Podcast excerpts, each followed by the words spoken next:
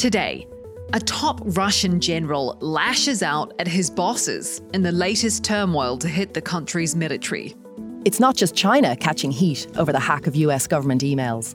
And what's it like to run with the bulls? We take you behind the scenes with a Reuters photographer in Pamplona.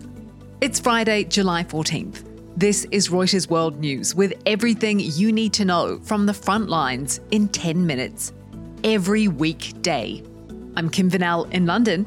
And I'm Carmel Crimmins in Dublin. We start with the top headlines from around the world. New reporting out of Russia reveals that days after an aborted mutiny, President Vladimir Putin met with Wagner mercenaries and said they could keep fighting. But he suggested they push their boss, Yevgeny Prigozhin, aside. Russian newspaper Kommersant published the report of the meeting. Speaking in Helsinki, US President Joe Biden quipped the mercenary boss should be on high alert. If I were he, I'd be careful what I ate. I'd be uh, keeping my eye on my menu. But all kidding aside, I, I, who knows? I don't know. I don't think any of us know for certain what the future of Prigozhin is in Russia.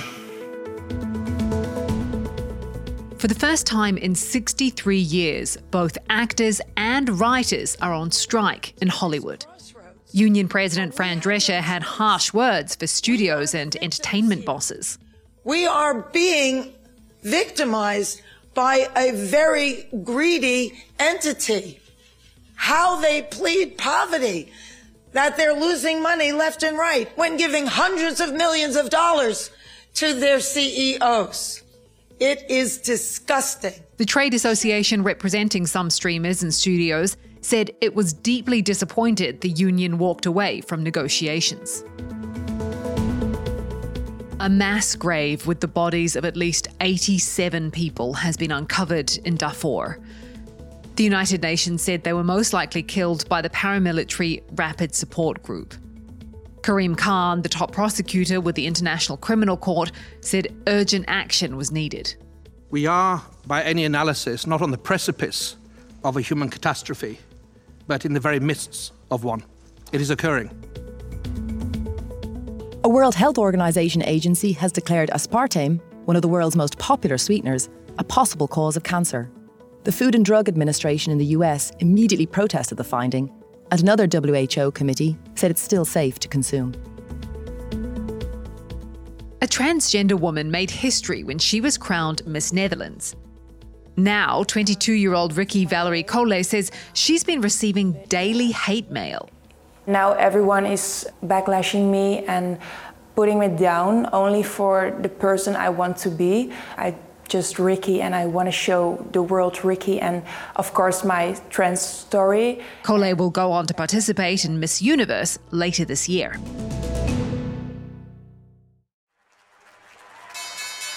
All right, let's talk markets now. Carmel, what's happening this morning? So, second quarter earnings season is going to kick off later today with the major US banks. So, we have JP Morgan, Citigroup, Wells Fargo all reporting, and their outlooks are going to be scrutinized for clues about the health of the US consumer. You know, are defaults rising? Is loan demand still out there? Now, credit quality has been very good, but there are expectations that default risks on credit cards and on personal loans will rise. And office loans have been a weak spot because we've seen property values fall and some borrowers default. But big picture, the banks overall are expected to do well because rising interest rates mean they can charge more for their loans.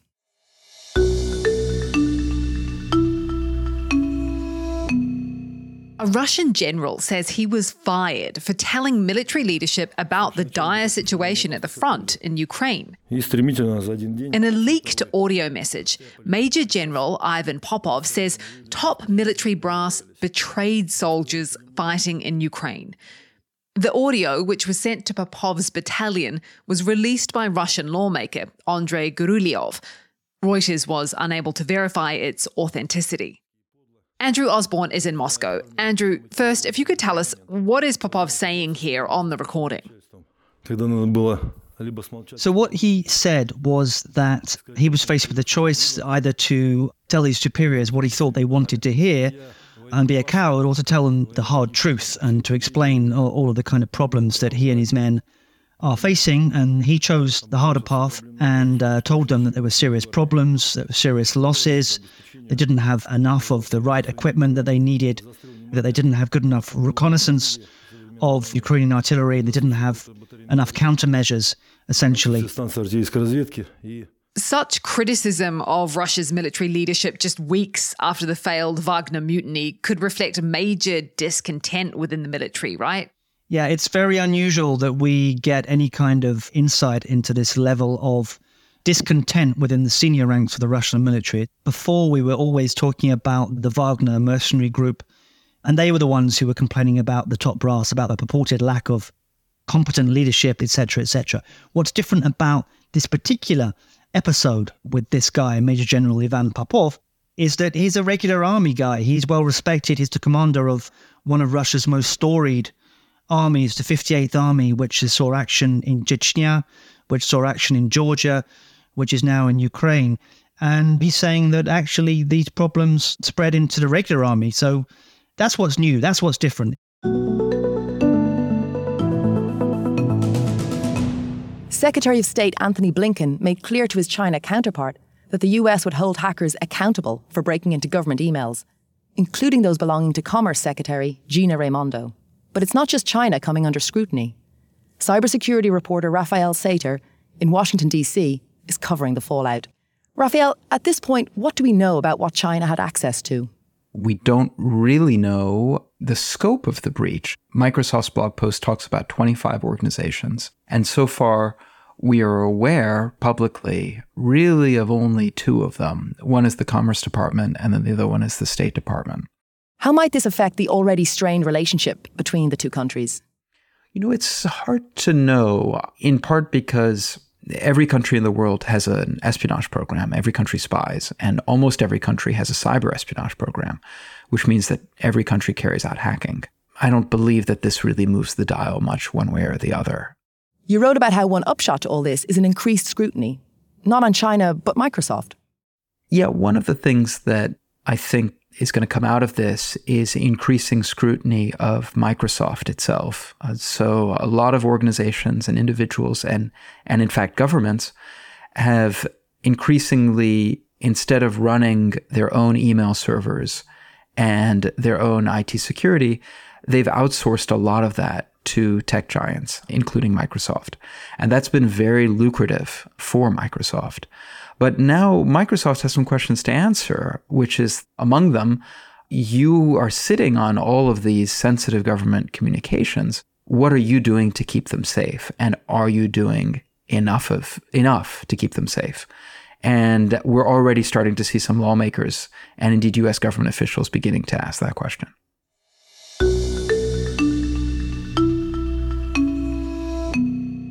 To Spain now for the running of the bulls.